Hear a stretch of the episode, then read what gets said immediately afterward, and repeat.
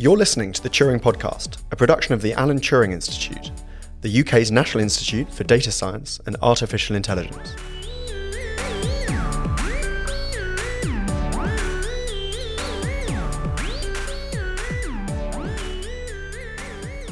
Uh, hello, everyone. Welcome to another episode of the Turing Podcast. I'm Ed Chalstrey, and I'm here with my colleague Joe. Joe, how are you doing? I'm doing well, thanks, Ed. How's everything going with you? Uh, not bad, not bad. Um, we are recording today on the 7th of July and we're no longer technically in lockdown. How does it feel? I mean, I haven't been to a pub yet, no, so that neither. feels. I've not had my hair yeah, yet. That... yeah, yeah. So the main things have stayed the same. Um, I suppose there are more people out and about, which is kind of nice, but there's, I suppose, a slight anxiety about that as well. But on the whole, yeah, feeling good. On the whole, it's a good right. thing. Um, well, yeah, speaking about lockdown and um, how good or bad of a thing it's been, um, we've got a very relevant interview today. Um, so, today we've got our second external guest for the Turing podcast, um, Tom Chivers, who is a journalist um, and science writer. and yeah, we're discussing with him some of his uh, recent articles during COVID 19 um, all of his uh, opinions on government policy and uh, everything that's been going right and going wrong during the uh, during the pandemic, um, and also just yeah, it, it was really good to um, pick the brains of a journalist about how the world of journalism is sort of representing science, which at this time, which is you know hugely important and has a big impact on people's lives. So, so yeah. Um, on with the interview. Enjoy the episode.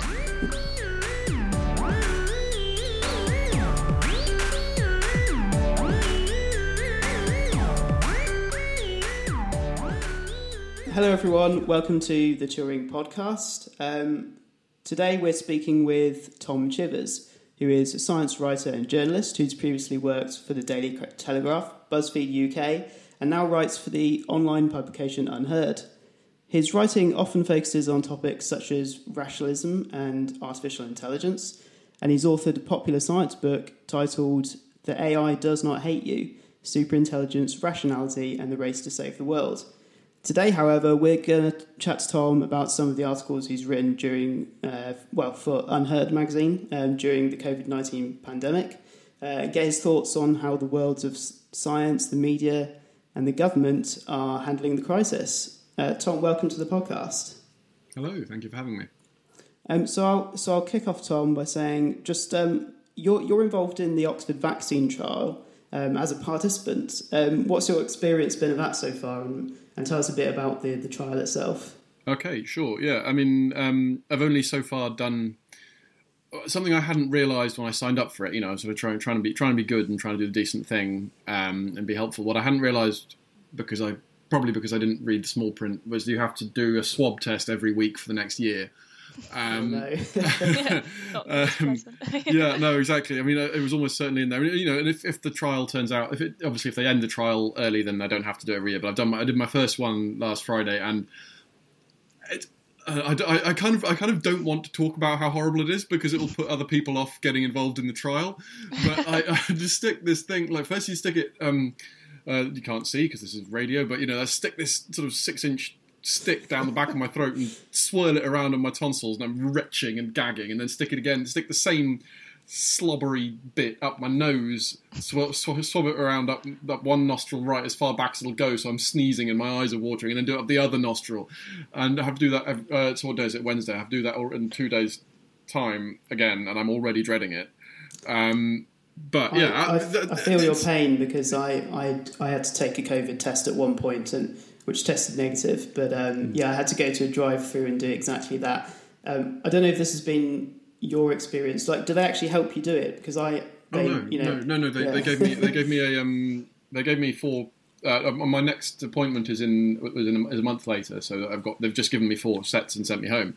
Um, they you know they, have linked you to a, a YouTube um, video of a nice friendly doctor talking you through it, and they they they give you there's a there's a uh, oh, again, this is there's no point in showing you because this is radio, but I've got a, um, I've got a, I've got an instruction leaflet, and it all seems pretty, you know, it all looks fairly manageable. It's like like the um, uh, you know the, the, the safety instructions on aeroplanes, and everyone's looking like calm as Hindu cows, as they say, and you know they're, they're, when they're all having a water landing at 600 miles an hour. It's, it's like that. Everyone looking very calmly while they jab things up their noses, and uh, like, actually, it's it's it's really it's really traumatic, and I hated every second of it.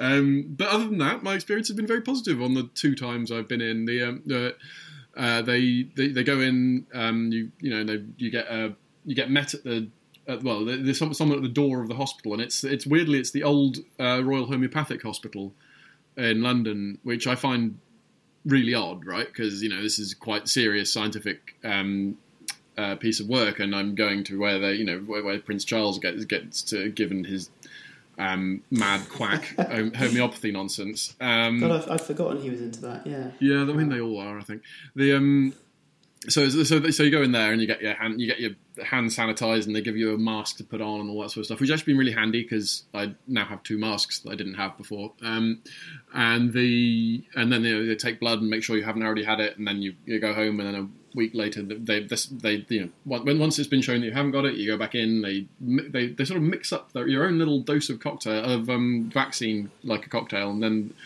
they. Uh, they give that to you, and it's uh, and it's all you know. They, they have to talk you through this. They have to talk you through. You know, this probably won't happen, but there's you know, and there's been no chance examples of it so far. Most people only get a, maybe a little fever, but there is a small chance that you'll have a gigantic anaphylactic fit and land on the floor twitching. So we need you to sit here for 15 minutes just to make sure that doesn't happen.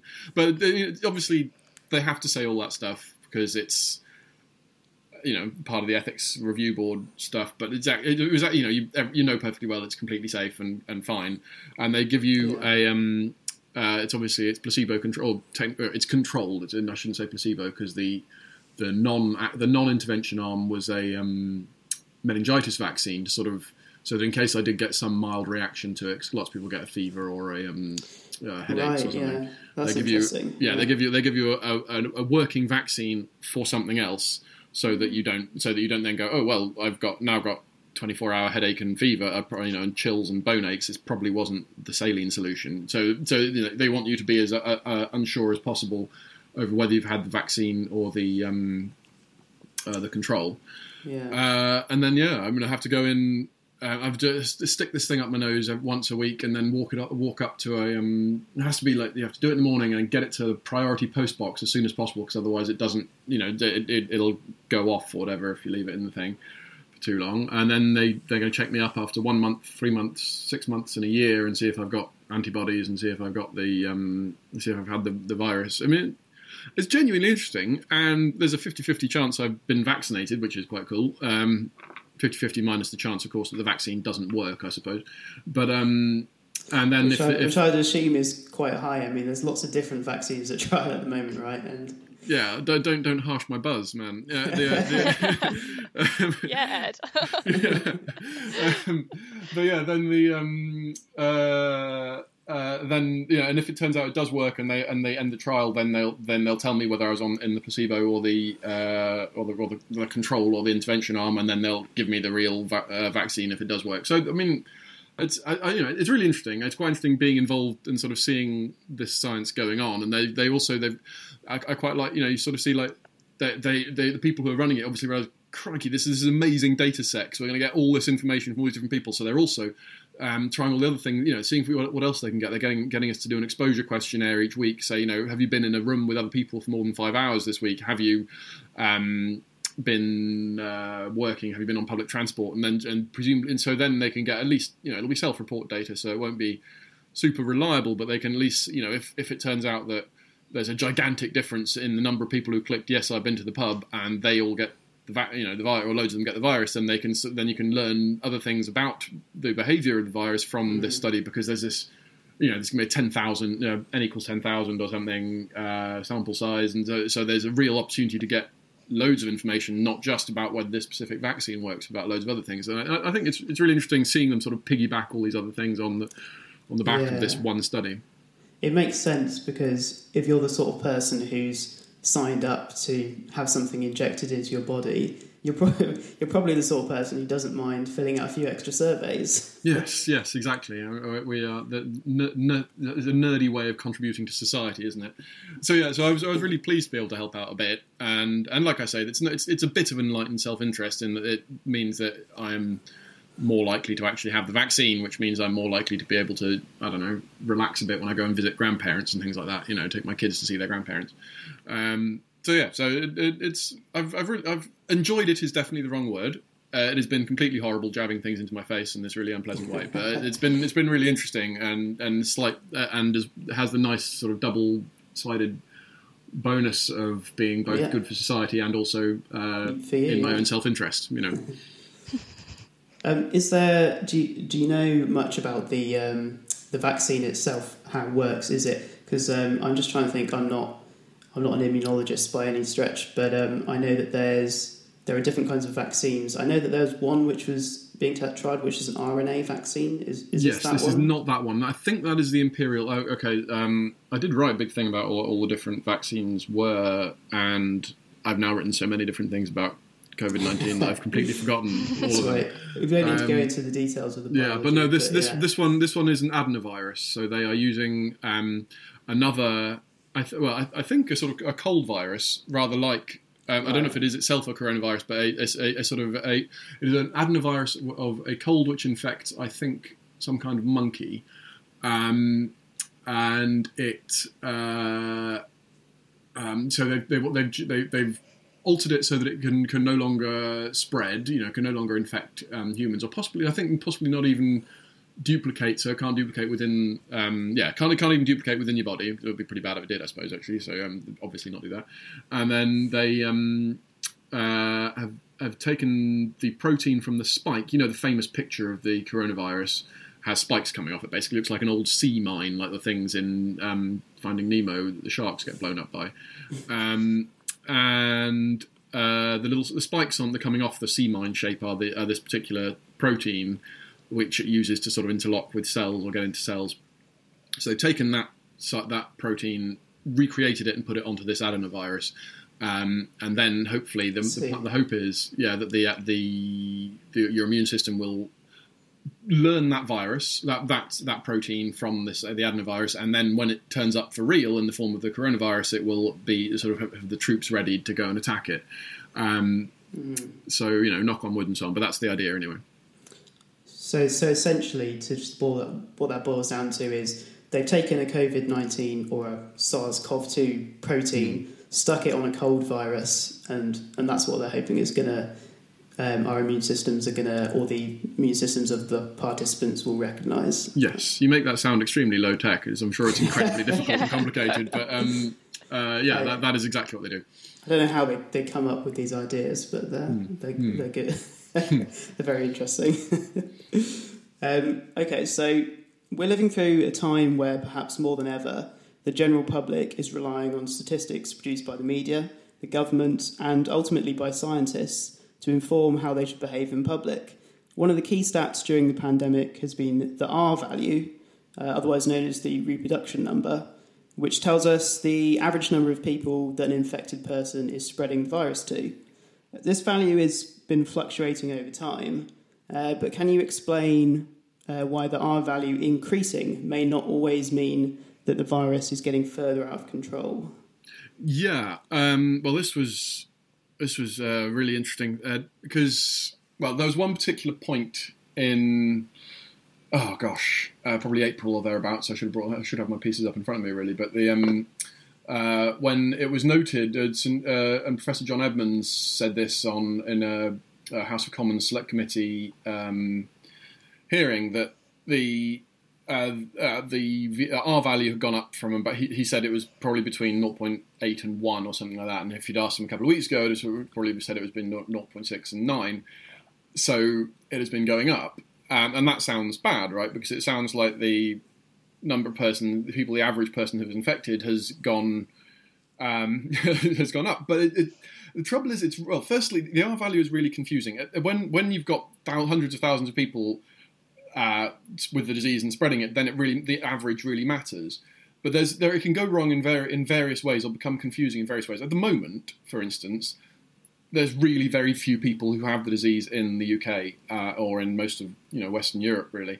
And there was a slightly horrifying bit uh, about a couple of weeks um, before I was speaking to you, where the in Germany um, the R value suddenly leapt up to 3.5. It had been at sort of 0.7 or 0.9 or something. Suddenly leapt up to 3.5. Everyone's going, "What the hell's going on here?" Um, but all that had happened was literally one meatpacking plant in Dusseldorf or somewhere had um, I shouldn't say in Dusseldorf, somewhere, somewhere in Germany, not some rat. No, anyway, and they, and they, it, it had a huge outbreak. Something like a thousand people got uh, got the virus, and they were all traced and and, uh, and, and it was you know contained and so on. But for that one day, that brought the average because there are so few people around the country. That one local outbreak brought the average number of infected per person up from 0.8 to 3 or something like that. So, so when you're dealing with small numbers of infections, these single super spreader events can gigantically alter the overall um, uh, the overall sort of effect, the overall size of the R value. What also happened, what was what's complicated, and this is a thing. Um, see if I can see if I can explain Simpson's paradox on the radio. It's going to sound, you know, normally you're supposed to do it with diagrams and everything, but this we'll, we'll, we'll give it our best shot. Um, what also happened back in May was when uh, Professor John Edmunds was talking about it. The the number the the, the there there were sort of two separate um, quasi uh, quasi independent uh, epidemics going on. There was one in the in the wider community, and there was one in care homes and hospitals. And the one in care homes and hospitals had a naturally somewhat higher R. It was spreading more easily around these enclosed spaces like hospitals and care homes than it does in the wider community where people can be outside. Um, and in both places, the actual number of people getting it, uh, who had the disease was dropping, but because it was dropping faster in the um, uh, in the wider community, the impact of the smaller number in care homes was going up. So if you imagine there's um, ten people in care in hosp- in, hosp- in the community who each give it to two people, and there's uh, ten people in the in the care homes who each give it to three people, then the average, uh, you know, the, the, the average is what two point five or something like that. But then if it goes down to there's only one person in in the community who has it, and they have then they give it on average to uh, to I don't know one person, then the, and then the, and the, the number in the care homes only drops to five, and they're only giving it two point five. Then even though there are fewer people, the average of those all those people added together will go up because the um, number of number in the care homes it makes up more of the total. And even though the R in each of the each of those two separate places has dropped, the average R for, across all the people has gone up. It's a weird paradox, which actually is completely easy and straightforward to explain when you can just point at a graph or a chart. Um, but it, when you're trying to when you're trying to talk it through on the radio, no, yeah. yes, exactly. Well, maybe uh, if you can if you can uh, link to it or something in the show notes. I don't know if that's the thing you do. Um, but oh, yeah, the do, yeah. yeah. but the um, so it actually it, it, it meant that there were lots of headlines in you know all the British media, which is sort of understandable, right? Because you don't expect um, you can't expect m- mainstream journalists to be statisticians or to un- have a grasp of every single weird statistical anomaly that goes on. And they've been told, look, the R value is really important. If it goes up, that's bad. If it goes down, that's less bad. Um, and then it goes up, and you sort of reasonably enough go, well, that you just said that was bad. But there is this complicating factor and various complicating factors and I think, you know, you can get around it a bit by just sort of saying, let's worry about the number of cases, or better still, the number of hospitalizations, and or better still, the number of deaths, because these are really sort of hard to mess up um, metrics, or, or, they're harder anyway. But the, it is it is any one of them has its own difficulties because if you look at deaths, then that's lagging gigantically behind what's actually going on. If you look at hospitalizations, that's lagging somewhat, and you know, and then if you look at cases, it's uh, dependent heavily on how your how good your testing regime is. So there's it, it's it's really hard to find. You know, it's you you want as a journalist to express this really difficult situation as clearly as possible in a sim- in simple terms to readers, but mm. there are. any simple term won't, you know, any any single single measure that you use is necessarily going to lose a lot of the detail and the sort of information that you need, and yet you can't explain loads and loads of different statistical um, uh, problems to in every single piece you write in, for, in 600 words for the Sky News website. You know, it, doesn't it doesn't work like that. So it is. I do, I do feel very sympathetic to journalists try who who got this wrong or overestimated things because uh, I, I, I, think that's a really understandable problem to make. Yeah, I think that's really interesting. Um, I suppose like one question I had, um, knowing you were coming on the show, was that you know what do you see? I suppose as the role or the responsibility of journalists when they're reporting data like this. You know, obviously journalism is a huge industry and people have very different specialities, but you know a lot of people are reading articles at the moment. I think particularly. Um, so yeah, I kind of wondered what your opinion was on that. Really. Yeah, I would. I would. I, I my, my opinion sways all over the place. I am. Um, I, I, so I, I think the, the, responsibility of journalists is to try and give uh, the. Okay, so the, the, the responsibility of journalists has got to be to try and make to inform their readers as best as possible with as, as close to the sort of an accurate picture of what is going on as, uh, as they can give in the constraints of time and sort of reader background knowledge that they can do, right, and space yeah. and all these things.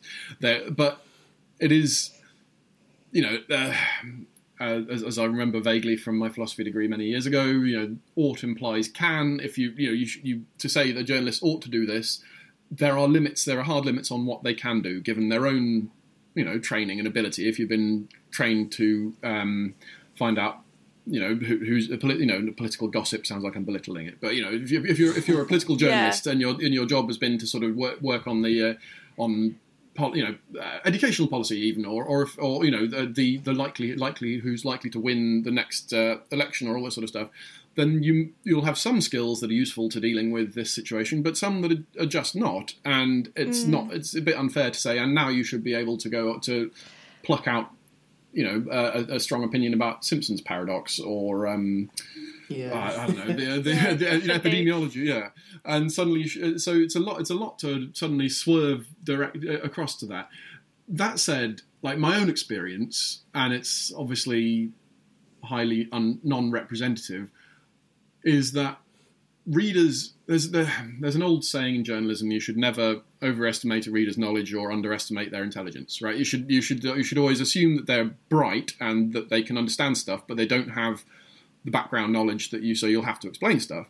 And i i have found and you know who knows there's loads of people who just read my stuff and go i haven't got a clue what this weirdo's talking about just and just move past. But the ones who get back to me and this is obviously selecting on dependent variable a bit, but they, the ones who get back to me is, uh, you know, they seem to find it, that you can, that, these are complex things, but if you talk people through them with straightforward examples and um, sort of uh, direct analogies, then you can get almost everyone, in my experience, to understand things like the, you know, why the R, you know, Simpson's paradox and the R value.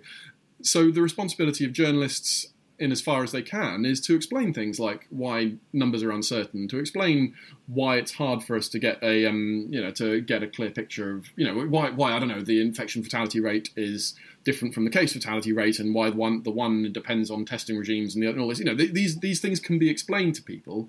It just requires slowly working them through the the sort of the background knowledge they need to get there and and my own experience is that that's really doable and that people are you know, great, they'd rather be told this is why we're not confident and this is why we don't know than being confidently told this is definitely the case and then finding out a week later that actually it definitely you know wasn't the case and things are more complicated than that. You know, I, I, my own experience is that, is that people are pretty good at getting the hang of uncertainty and complexity and not knowing why we don't know things. You know. Yeah, definitely. I think. Um, you know, as it's a situation where there are so many uncertainties and things are changing really quickly, I think yeah, it's really important to kind of say, you know, we don't know the answer to everything, mm. and that's fine. Um, how have you approached this as a journalist writing on this topic? I suppose, uh, or yeah, no. Well, so, I mean, my, the, can, I, my, can I just so, say as well before you answer that? I think part of the reason for the public, especially this time, it's like this is a topic that li- affects literally everyone. So perhaps yeah. people are more inclined than usual to um, read the the complex answers to complex situations than they might otherwise be when consuming news. I, I don't know uh, if you have an opinion on that, Tom. I definitely do have an opinion on that because uh, now my wife and I listen to more or less together, and you know, which we never we never did before. Now now more or less has become absolute. You know, I, have always listened to it because I'm a nerd, but my wife is less of a nerd. um, and suddenly, suddenly it's you know, we'll oh, have you listened to more or less yet? No, we'll listen what, to it together. What's, what's, more or less? Oh, sorry. Good heavens, good heavens, man. uh, Radio Four. Um, Tim Harford uh, the economist Tim Harford, uh, um, uh, they're, they're sort of looking at numbers in the news and establishing which ones are nonsense. Basically, um, it's Right, and right. oh god, if you read anything I've ever written, you should go go go listen to them. That's they're, they're, yeah. they're fantastic. Good, good. Um, yeah. Uh, so so yeah, absolutely. People are more. You know, every time I speak to friends as well, it's it's, it's like. I, they're, well, they're, they're all suddenly more interested. You know, they're asking me, thinking as, as though I'll know, but you know, things about um, coronavirus and things. But yeah, my, my the way I approach it in answer to your earlier. Well, no, okay. So I'll. I'll go back. I'll, I'll, I'll, I'll go. So yes, absolutely, people are more interested in this. I've noticed this in my own work. I mean, less now. I think you know now we're sort of in the we're past the panic period of um, everyone trying to readjust to this mad new world, and now I'm you know I've I've, I've written four articles in a row that didn't or that weren't centrally about COVID nineteen, which I, I honestly I, for about three months I didn't think I'd ever do write anything that wasn't ever again. Um, and but now you know now I'm writing about I don't know. Um, the uh, implicit associations test, or whatever I did this morning. You know, so so people people are now less sort of. But for a while, it was I, I would write something about the R value. You know, the R value one had tens or hundreds of thousands of readers, and that's just gigantic. About for this sort of really quite abstruse uh, statistical point. Um, in answer to your question, Joe, about how how I approach it, uh, the way I've always approached journalism or science journalism, anyway. Um, is a sort of translator, I guess. You go and speak to really clever people and you write down what they say, and then you try and make it um, accessible to a more general readership because you speak to someone who's a, a world expert in the impact of social media on uh, uh, psychology, social media and psychology or whatever like that, and they, they might be absolutely brilliant, but they they have they they're used to writing scientific papers. They they they haven't had a 15 years or however God, however long I've been doing this, of trying to write things for um, general audiences. So they don't have, you know, they've got they've got what Steven Pinker calls the curse of knowledge, of sort of they just, just you don't know what other people don't know, so you drop in the jargon and none of it makes sense.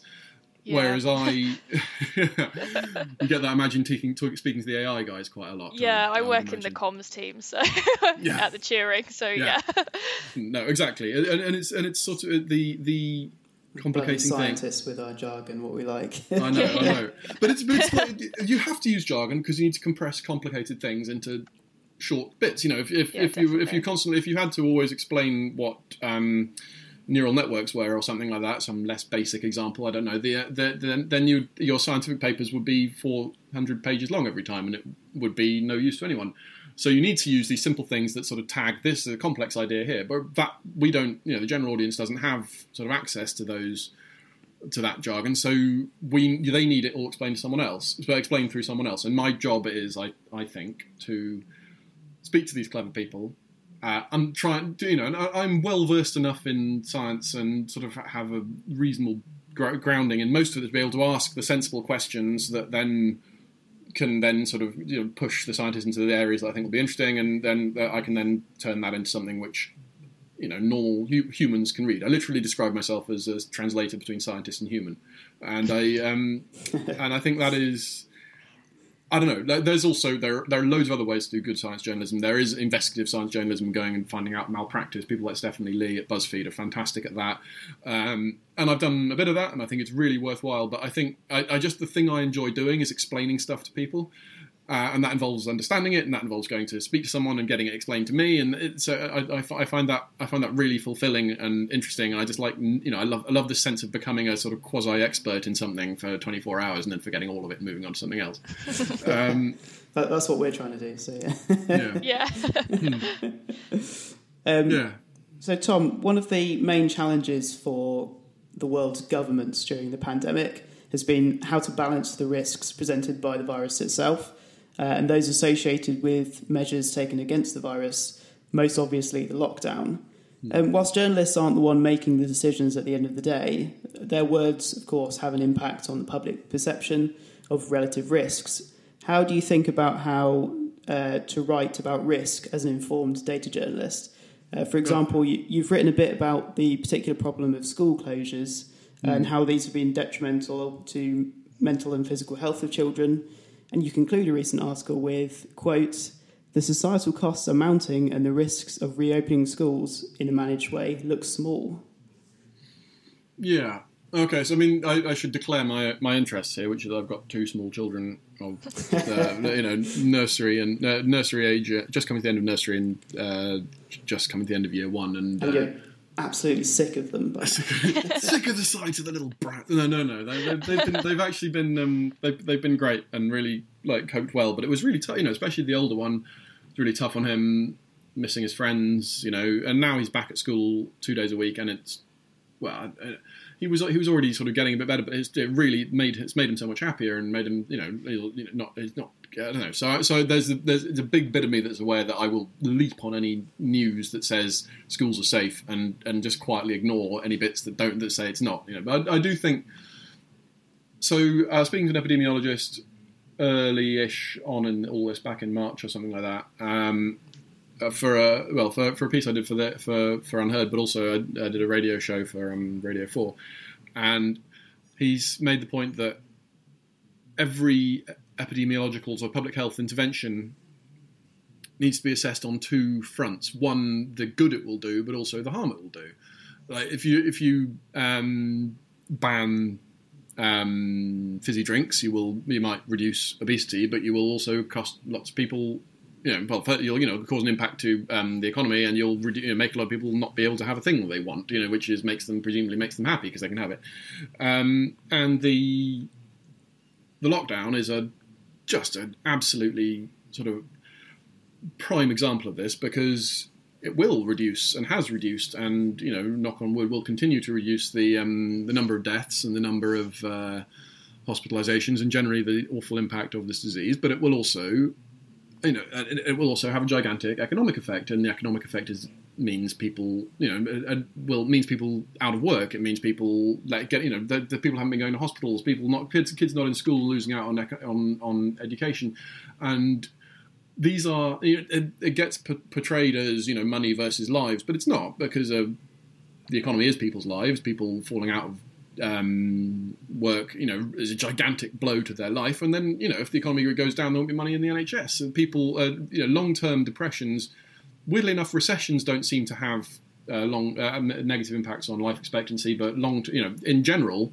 the uh, correlation between a um, uh, economic growth and life expectancy is pretty solid. So if we have a long-term decline in, in, in the economy, then we can expect a decline in life expectancy and a raise in uh, you know chronic conditions and all this sort of stuff. It is absolutely lives versus lives, and you need to compare these things one against the other and talk about you know if you just say the lockdown will save X lives and don't t- say what you know the, what number of um, uh, what, what the costs will be on the other side, then you're not giving a full picture. And you know, if, if there was no other side, then why not just have a lockdown forever, so we don't ever have a um, you know ever have any sort of epidemic ever again? Just keep everyone in their houses all the time. That is obviously not good, right? so, um, so yeah, so uh, I, I feel it's really really important to talk about both the uh, the positive gains, the gain, you know, it's, it's cost benefit analysis. It's really as straightforward as that. You know, the the likely outcome, uh, the the gains multiplied by probability versus the uh, the costs multiplied multiplied by probability, and then which is bigger and which is and, and, and it's really hard to do, and you have to do these big assumptions and and really complicated uh, sort of um, you know these, models that have gigantic uh, uh, hundreds of variables and complicated. Um, assumptions and everything that spit out these numbers, which are at be- you know with huge uncertainty intervals, and you're making gigantic decisions under enormous uncertainty. And I'm really, really glad it's not me having to do it. But you you do have to take into account both the the benefit, the likely benefits, and the likely costs. Is really the very basic point that I'm making. I, I, I think you know this is something that even the top scientists, the experts, find really, really hard um, to do in a in a completely rational, uh, data savvy way. And then the fact that we've got both policymakers and journalists sort of thrust into the situation of having to represent that science or, you know, write a narrative on it themselves, um, you know, it, it's understandable that not everyone's necessarily going to be doing it perfectly. and there's going to be a lot of confusion and, and you know, different stories being told about what's going on. Yeah, yeah. I, I, like it, it's also, I mean, like anything like this, it comes down to personal senses of risk or personal sort of um, excuse me, personal comfort with risk, personal, uh, you know, how important to you being able to go to the pub is, and that sort of stuff. I mean, you know, you could, you know, it is not that going to the pub is worth uh, you know the, the you know the the, the risk of killing you go to the pub there is a risk that that will kill someone right? That is as straightforward as that. There is a small chance that if you go to the pub there is a risk that you will spread the virus to someone who dies. That is that is an unavoidable fact of the matter. And then you have to decide what is the level of risk of that happening that I'm comfortable with. And it is not zero.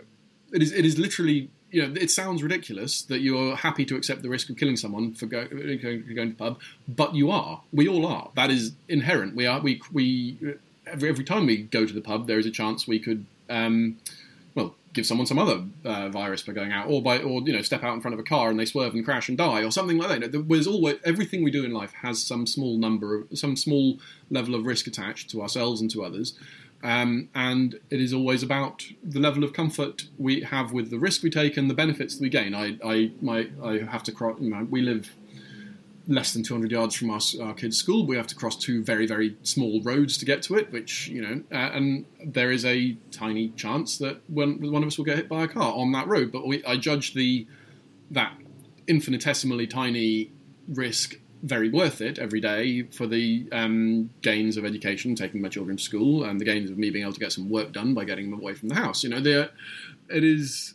Uh, so you do have to make this really cold-hearted, but nonetheless real and necessary decision about personal comfort with risk. But you know, with, with all these things, like for some people, so, so, so being social and going to the pub is an important and valuable part of their life, and that is worth some one in twenty thousand risk that they it'll be the. Although I guess there there's there are slightly two different things at play here because on the one hand, yeah, there's going to be differences in people's comfort with risk.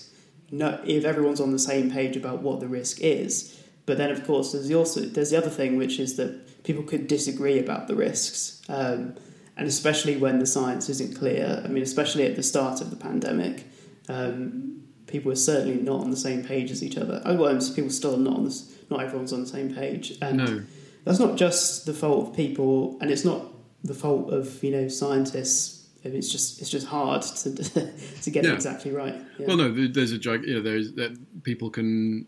It isn't well. I suppose in theory, if you literally had access to all of the available information about COVID from around the world and could collate it into one place, and give it give that to everyone and they could all read it through perfectly, then in theory there would be a fact of the matter about what the best guess is on risk, right? There, there, in theory, that would somehow, you know, you could sort of some somehow if you could, could package that all up into one block of here is the information, you read it all. But mm, firstly, well, firstly, secondly, and lastly, that's not possible, right? That's not possible. You can't give all that information to anyone. So everyone gets, even you know, the best epidemiologists in the world, the best virologists, they're all getting some information, more than most of us. The best, you know, science journalists are getting some information. They're trying to collate it and try and make a best guess.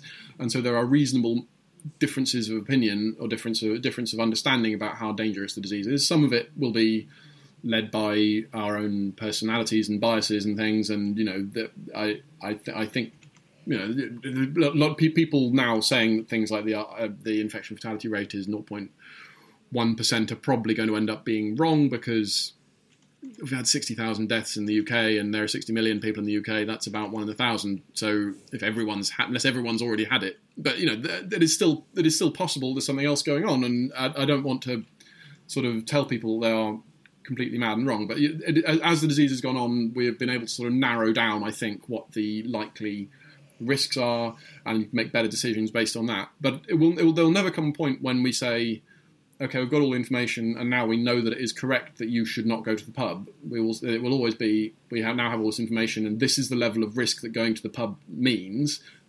You have to make the decision about how comfortable you are with that, and then society will decide whether the people who make the decision to go to the pub anyway, whether they're being sort of unacceptably selfish, and then they'll be publicly shamed and all that sort of stuff. But the, uh, the, um, but yeah, shamed at the pub. yeah, yeah. So, um, there's, so there's always going, we're always going to have a better idea of this uh, of the risks as more data comes out, and we're in the future. Um, you could say I'm going to make a terrible joke that you get 2020 hindsight, but Yes. Oh yeah, yeah. yeah. the, um, the, the, the, the, that year, I, was, I have to say, I've been seeing a surprisingly small number of 2020 Vision jokes going around. I guess because it just seems so it's too bad. That's the problem. Yeah, but I'm, I'm pleased that you felt able to do it. It's a safe space here. My producer, who's currently on mute, will have to edit that part out for me to save face. um, so, what are some of the challenges that the UK and other countries face when deciding uh, which policies to adopt to mitigate the spread of COVID 19 uh, and which lockdown measures to ease? Uh, when there's so much still unknown about exactly how the virus spreads, is it possible for governments to run controlled experiments, or do we have to rely on looking at how things have been done in different countries and try to extrapolate what works from that? I think I, I, I, I don't want to speak for ethics boards of universities around the country, but like, and it depends what you know. Of course, you can run a controlled experiment on a vaccine trial, but can you run a controlled experiment on school closures, for instance? I mean, how would you do that? Would you randomise local authorities? Um, I, I, could not see that getting past an ethics board. Um, you you probably have more experience with ethics boards than I do, but the you know the um, I think that sort of thing is really unlikely to be acceptable, um, which is a shame in on many ways because then you could fight, you could get this information much quicker. What you can do, and what has been really handy, so with masks, for instance. Um, Germany being federal, uh, and I, th- I, think even lower than federal level, but certainly at federal level, they they the mask policy was introduced not by the German German government, but by the at these at these lower lower more local levels, and then you could you can use that as a sort of uh, natural experiment, sort of quasi experimental design, and see like oh look the the country uh, the the states or departments where the um, uh, master introduced earlier. They see uh, drop off in, uh, infect, inf- infectious rates earlier, um, and they you know the, the, and then you can sort of get finer finer grain detail, and that and that these sorts of things will um, create these natural experiments, and I think that you know that is a good reason to hand out some control to lower authority, you know, to, to the lower level, more local authorities. If we, if we had, if we said, to some degree, I think I suppose we have. There is, but it goes down to schools and things. If we said, if we said to local authorities, you can open schools or not as you choose from this date, um, and then keep an eye on which local authorities had uh, had you know had schools open. Does it does it impact things? Then you can. Um, keep an eye on. You know, then you can hopefully use that data to change things. The, the trouble is, um, that we uh, we did um, we did several things at once. Uh, when we so reopening schools happened, I think it was first of June or thereabouts. We reopened schools, but we also reopened some small shops. We uh, allowed people to meet in certain in groups bigger than they had before, um, and even if that had been uh, doled out to sort of local level, then the sort of the sort of basic scientific principle of changing one variable at a time and seeing what that effect that has has already been violated and make the um, the statistical side of it much messier. Sort of the the real in, in real terms, your sample size is much uh, smaller if you've got like how many sixty odd um, local authorities. Might be might be no, very more than sixty odd hundreds of local authorities, and um, uh, and but still, you know, they're, they're all changing these various things all at once, and you wouldn't be able to get this nice clean signal. That said, on the other hand, because you know, like I say, you've got to consider the risk and benefit. If they had introduced all these different measures one by one, over, you know, and then had a three-week gap for each one to see um, the impact when you, uh, you know, on the death rate or even the hospitalisation rate, then you'd be introducing one thing every three weeks, and we wouldn't get back to normal until the middle of next year or something, and it would be just completely unacceptable. So there's a balance to be struck between the the scientific um, to the, get the, the, usefulness scientifically of getting the sort of data out of it and then being able to inform future policy. And then on the other side, there's a, um, a straightforward we we can't keep the economy locked down like this forever because that will be worse than the disease, right? And it will, it definitely will be at some point, not some not too distant point. This is not this is this is a tightrope. Uh, I think they, uh, what's his face, Chris Chris Whitty. Um, described it as you know there's, there's, a tightrope you're walking whether you stray off one side or the other it's bad and and and, and, to be fairness even if you stay on the tightrope it's still pretty bad but it's, it's, it gets worse whichever way you go so yeah so it, it is not uh, um, you can't, I don't think, do on of the sort of policy things you're thinking of, of school shutdowns, reopening football grounds. I don't know, um, you know, uh, restaurants, whatever. You can't do you can't reasonably do randomized control trials. I don't think you can get that past an ethics board. Um, you can do these sort of quasi experimental things where you uh, sort of farm it out to lower authorities and hope that uh, a natural experimental design comes out of it. Um, but even that, if you you know you, you want then what you want to do that one thing at a time for maximum scientific value, but you can't do it one thing at a time because that buggers everything up from the econ- econ- economic point of view. So again, tight ropes and trade offs and difficult things. Do you, do you think at least there there's been an intelligent discussion about which things to change might be reasonably grouped together to have like the least likelihood of being variables which are going to be conflicting with each other. Oh God, I hope so. I just really hope so. I, I, don't know. Like I, this is where this is where we do need political journalists who can tell you. Um, I know. Um, oh, Matthew d'Ancona did a really uh, tortoise, which is um, one of uh, UnHerd's fierce rivals, and I probably shouldn't plug them, but Matthew d'Ancona did a really, really interesting um, a piece, and then basically read his piece out as a podcast for their um, for their uh, podcast, obviously. And they he, he um, did a thing about like what was going on when Boris Johnson was being hospitalised and near death with the uh, with COVID, and he just spoke to loads of cabinet ministers and people off the record, and, and they were all telling him there was just chaos and no one was in charge and no one knew what was going on and it sounded completely awful. And that and you know you can I can speak to as many epidemiologists as I like but I'll never learn that from some off the record cabinet minister right? And uh, I think the I really hope that people you know really hope that people have been having these difficult conversations. I certainly get the impression that Chris Whitty and Patrick Vallance and Jenny Harries are you know serious grown-ups who are aware of you know, but you can can look at a, a p value and all that sort of stuff and know what it means. Obviously, I bloody hope so. Um, but I'm not sure that there's that many people in the current government. And this is just, I'm now just talking from my own political bias, right? This is just my political opinion about this bunch of people who seem to have been largely selected for loyalty on the Brexit issue rather than competence. And I don't think necessarily that any of them are sort of independent, the sort of independent-minded, big brain, sort of big, sort of thoughtful people who you want in this sort of situation. You have, the, you know, they just strike me as extremely bad at this precise thing.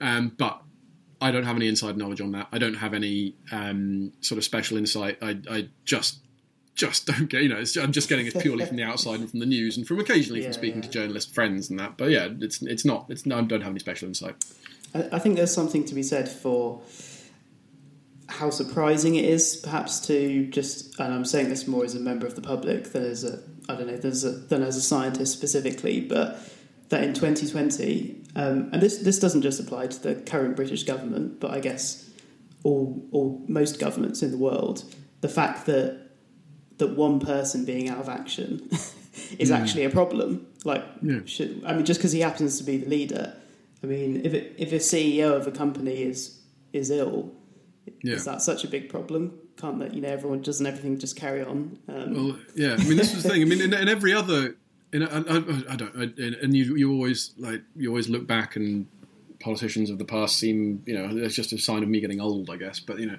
I don't know. You know, if if Tony Blair, if it had happened during Tony Blair's reign, not the right word, um, you know, to his premiership, then uh, you you know that there are other big sort of power, you know, and, you know, what's the word I'm looking for here, but serious people around him who could have taken over and stepped in, and you know, you wouldn't imagine Gordon Brown going, oh, what shall we do till Tony gets back?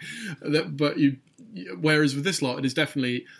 He's built a cabinet around him and around. Yeah. So, so I, I, don't know. Now, yeah. I am. I should. I should stay out of it, shouldn't I? I should stay out. It's not. It's not my view. I just. I just sort of don't get the impression that it is Hmm. Um, lots of grown ups in a room. But I might be completely wrong. It might be totally yeah. unfair, and it's just I mean, me being bitter.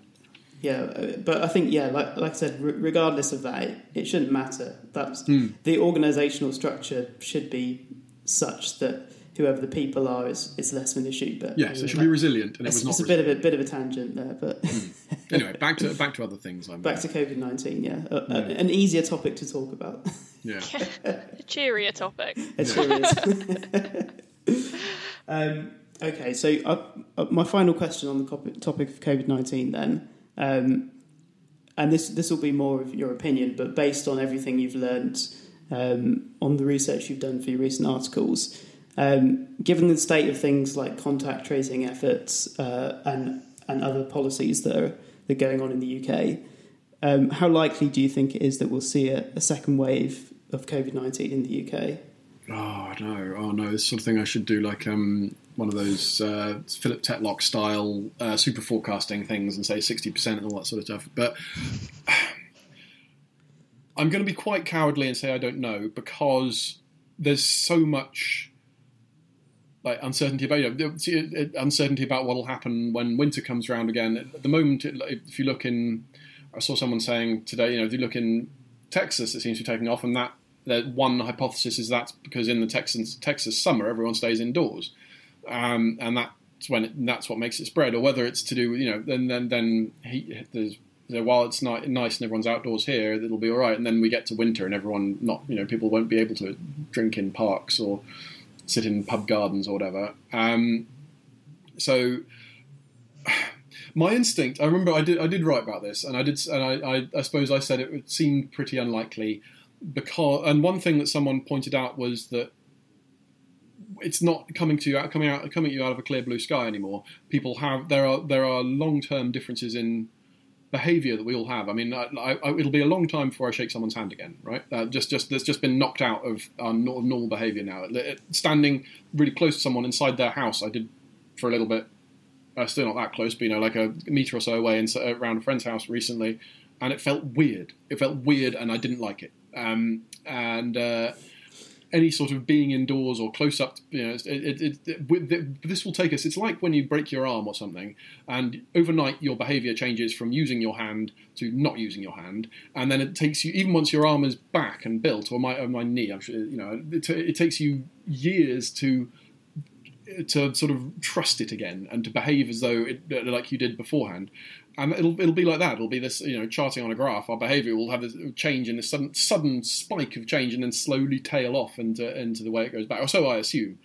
And um, so I think that is a, you know, we'll we'll be super wary. Where people are constantly looking out for R value changes and uh, hospitalisation data, and everyone cares about this stuff, and everyone is scared. So yeah, I think that in a, in itself will be enough to keep you know keep people keep uh, a full scale like it was in March and April um, uh, second wave away. That said, there are loads and loads of people who you know, it looks like loads and loads of people 90, 90 plus percent of the population doesn't seem to have had the disease. The disease, uh, if we manage to get a vaccine soon, then maybe we avoid, they don't all have to have it, but otherwise everyone's going to have to have it eventually, and there's no realistic way around that. So it might not be a second wave, but there'll be a bloody long plateau or something. It's some, it's you know, this is this is some, something's going to happen in the next year, which is either a vaccine, a second wave, or yeah.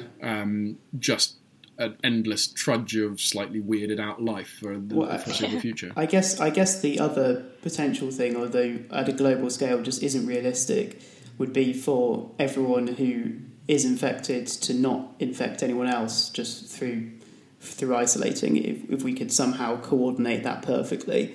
But yeah, yeah I guess but, just, I mean, that's just won't happen. Mean, it's, ending smallpox was a gigantic multi-year thing. Well, you know, decade, multi-decadal thing. Even after, you know, when, when was it ended? It was like just before I, you know, uh, only, only a few years before I was born. I think in the seventies sometime. Um, might have been fifties, and they and they, they, you know, they had smallpox vaccine since the eighteen what 1860s. You know, uh, yeah. uh, it took um, 100 years thereabouts to end smallpox. Smallpox was never as prevalent in the pop. Well, it's probably comparably prevalent actually. Uh, you know, uh, in, in, the in the population to um, COVID 19. No, I think it, you know about 10 percent of people got it in their lifetime. It was not it was not as uh, infectious. It was not as widespread. It was and this, um, I'm sure someone will correct me if, if, I'm wrong about these, but you know, it is a, it is a comparable size problem. It took 100 years to get rid of with a vaccine. We are not going to be able to get rid of this um, with just getting everyone in every country in the world out of you know out of circulation. I mean, you, how do you do that in India? You know, like, it's just mm. not possible. There isn't a social safety net to support the people who are um, uh, going to have to stay off work for however long. There's just there's far sm- far more people crammed into far smaller spaces. Uh, it's I, I, I think it is spectacularly unlikely that that would happen. So yeah, I mean uh, that is that is a theoretical fourth option, but I think it is very much on the extreme end of theoretically possible. Yeah, and I suppose you know so many people are asymptomatic with it, aren't they as well? Mm. So you'd have to seriously up the testing. The testing game, and again, again, how do you do that in sub-Saharan Africa or exactly. in you know, places that don't have uh, as as sort of well supported health systems as we do, or the West, you know, the West rich West does? I, I like even and yeah, exactly. We don't. Really, that's the trouble. We don't know how many people exactly are asymptomatic. I, am sure there's been more information come in that I should be on top of, but I'm currently not. But you know, it, whether it's ten percent or twenty five percent or fifty percent, it's not going to be much more than that, probably. Um, but even any of those things means a significant number of thousands of people walking around without uh, symptoms. There's also the pre-symptomatic as well as the asymptomatic. So people who then go on to get symptoms will themselves have have it, you know have no symptoms for a bit, but apparently are infectious. So it, it is, it, yeah, you, are not going to be able to get rid of it that way. Well, I, I wasn't proposing it as a strategy. Sorry, sorry, I do apologise. I think I might have taken that a bit too seriously. no, I'm only, I'm only, joking, but but no, I mean it's a, it's a, it, it's an interesting thing to logically rule out, I guess, because some people, yeah. yeah, I guess you you could assume that, but yeah, mm. it's just it's just really it's not realistic. No, but you could get it down to such low levels that tra- testing and tracing becomes feasible. Yeah, and, yeah. Uh, and, but I, I, again, I like the if you look in places like South America, I think the you know the virus is accelerating mm. at the moment, mm. uh, and yeah. there's places that don't have and North America. Of, yeah, well, yeah, yeah, yeah, I shouldn't laugh. That's, that's no, no, it's no, it's it's it's worrying, isn't it? But the, you see these things happening faster and faster, and it's not you know, we, we can keep it under control here, and we'll have to start keeping um, borders, you know, quarantines at borders and things. I imagine that probably becomes a good idea at some point when when our our own level of vac- uh, virus is low, and other and other many other countries have it really high. But it's it's just it's yeah, it's not it's not at the moment a place where we can do uh, the, where the world can rely on testing and tracing at, at that sort of level. Cool. Well, Tom, thanks very much for coming on the podcast. Um, before I let you go, I'm going to ask you a bonus question on an unrelated topic, but it's a topic that's very much of relevance to the Turing podcast. Though actually, we haven't really done many episodes on it yet. Um, the topic is artificial intelligence, and you yourself have written a book about about this. Yeah. Um, but as a bonus question, this is what to what extent do you or do you not consider artificial intelligence as an existential threat or major catastrophic risk in the same kind of category as the pandemic we're currently facing? I, I think it is. I, okay, so this was the I don't want to give away the ending of my book too badly, but this was like the big question that comes Spoiler, up at the end. Yeah, yeah I know, I know, I know. Um, uh, uh, please do read it. You know, all, all good bookstores, etc., uh, um, etc. Et but the um, uh, if you do surveys of um, artificial intelligence researchers. They say that it is very something like um, ninety. The, the, median guess is something like it's ninety percent likely that there will be a um, something that we call a super a human level intelligence or better than human level intelligence and whatever that means by uh, 2075 I think so comfortably in my children's lifetime possibly in mine if I manage to you know avoid the cars that I was talking about between my here and my children's school. Um, and uh, they also say, um, if you ask them, there's a, uh, I think I, I, can't remember, but something like a 15, the, the average median guess, a 15 or 20% chance of when it does arrive, a um, oh, I'm trying to remember the exact phrasing, um, very bad in inverted commas outcome brackets existential catastrophe. Um, this is from surveys done by Nick Bostrom and people at the Future of Humanity Institute in Oxford, and they, um, yeah. So the, the, the, very existential catastrophe means everyone dead, or something comparably bad that means humanity never gets out of. Uh, so know, that, did you say twenty five percent? Fifteen to twenty, I think. Fifteen to twenty percent chance. Right. Um, and if you take that at face value, then that's really, really scary. And even if you don't take it at face value and you say, well, you know, do the Bayesian thing of, well, let's apply that to my priors or whatever. Um, you know, we could, we thought it was pretty unlikely before, and it brings. You could say maybe it's now I, I in the book I just say like, let's arbitrarily say that you're you're you're all a bunch of AI geeks and you probably think AI is more important than it is. So let's just knock that down by an order of magnitude and call it one percent chance, right? That's uh, the one percent chance. Uh, there's a, that's that's about twice as likely as my children dying in this car crash that I, I keep talking about for some reason. The um, the you know the, a lifetime chance of someone dying in a car crash is about 0.5 percent in Britain we don't think that is a silly thing to worry about. We think that is a perfectly like sensible thing to worry about. We dedicate lots of public money to it and education, and we, you know, I hold my children's hand when they cross the road. We take this stuff seriously and try and reduce the costs of it. And I think a one percent chance of everyone dying, you know, which cashes out, I suppose, comparable to one percent personal risk, I think is um, totally worth taking seriously, and it might be higher than that and I, you know, I, I, see people like Stuart Russell and so on, and um, t- t- taking it seriously and writing books about how it can go terribly wrong. I, I see, I see the um, the smaller scale sort of. I mean, it's all it's all just you give a computer, give an AI a um, a reward function, it will try and maximize that reward function, and that reward function might not align very well with what it is you actually want, right? The, the if you you know, the paperclip maximizer, I don't know how much uh, or listeners will be uh, familiar with it. But I mean, the the classic example is uh, YouTube's um, recommendation function. They have been asked to max the, the, the, AI behind the YouTube recommendation function has been asked to maximize user engagement, it you know, and click through into the next thing. And they found that the best way to do that is to uh, steadily um, give them give give readers more give viewers more and more sort of extreme political things to sort of work to, to make the, the viewers more and more worked up and get them more more radicalized and things and that is you know we, we don't want that to happen but it is maximizing the thing that the uh, the AI was told to maximize. And if we then get some more powerful AI to do that and tell it to maximize, you know, to say, give it, say, cure cancer, it'll do find some way of doing that that might not be the way we want it to do it. It could find that it's easier rather than learning all about biochemistry. Kill, kill all cells, kill the cancer exactly. cells. Yeah, kill, kill all cells. Yeah, kill all cells. Yeah, kill. Yeah. yeah, exactly. Kill all humans, no more cancer. We're done. Right, and that that would be unfortunate because it's not what you wanted. And so I do think it is serious. I think it is worth taking seriously. I think there are lots of people who are taking it seriously. I think um, uh, the guys at uh, you know, uh, Shane Legg and Demis Hassabis at DeepMind have both explicitly said that this is something they think is worth worrying about. They also both say they are trying to build a super intelligence, but they're going to try and do it right. But and you know, people at OpenAI uh, take this seriously, and, and you know, I think it would be silly of me, and it would be one of those things where because something sounds ridiculous, I reject it. That is not an intellectually defensible thing to do. It sound it, it sounds silly and scary but actually when you follow the arguments through it seems pretty plausible. There might be good reasons that it's not plausible. I but i haven't yet been had them shown to me.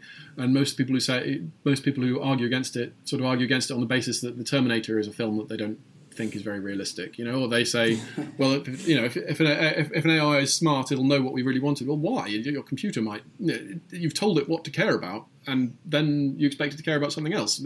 I don't know why you would expect that to happen you know so yes, I do. I do think it is worth taking seriously. I don't think it is. I think I think in the end we'll be all right because I think lots of clever people are working on it. But I think if lots of people, clever people, weren't working on it, then it could go really badly wrong, and that would be that would be a real shame. Nice. That's that's a very well thought out answer. Thanks for that. I mean, literally, um, we literally wrote eighty thousand words on this precise topic, so I, hope, I would hope it's well yeah. thought out. R- remind our listeners of the name of your book again. Um, the AI does not hate you: superintelligence, rationality, and the race to save the world. I think. I hope that is the correct subtitle. I should really have checked. But yeah, and, and it's um yeah, it's only available in the UK and well, not it's, it's available in most markets, but not the US at the moment. I'm trying to get that fixed. Um, but yes, it is uh, it is out now and has been for a year or so. Paperback coming out in uh, oh crikey, uh, early next year sometime. Awesome. All right. Well, we'll uh, we'll pro- provide a link to the book and to your relevant articles about what we've discussed today um, in the show notes, um, as we mentioned before. Um, but yeah, Tom, thanks very much for coming on the podcast. Absolute pleasure. Thank you very much. To learn more about the work going on at the Alan Turing Institute, visit our website at turing.ac.uk. To get in touch with the podcast team if you have any questions or suggestions, email us at podcast at turing.ac.uk.